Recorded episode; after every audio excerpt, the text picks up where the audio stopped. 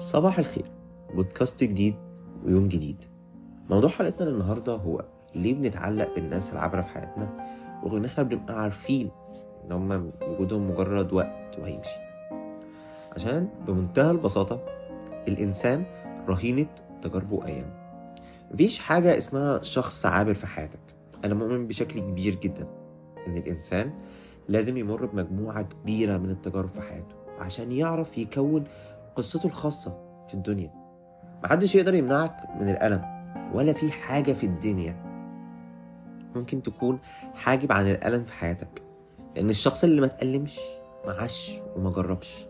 جزء كبير جدا من تكريم هدية ربنا لينا اللي هي حياتك بإنك تعيشها تعيشها كتجربة كاملة. تخوض التجارب تدخل في علاقات تاخد الفرصة تدفع تمنها بغض النظر عن الشخص دوت كان صح ولا غلط. مفيش حاجة اسمها شخص عابر في حاجة اسمه احتياج وده حق طبيعي الإنسان بيحتاج إن هو يحب ويتحب. فيعني بلاش نيجي نقف في آخر لحظة في عمرنا ونستوعب إن إحنا مشينا الأيام بس ما عشناهاش وما جربناش فيها. وده بيقودنا لحاجة مهمة قوي.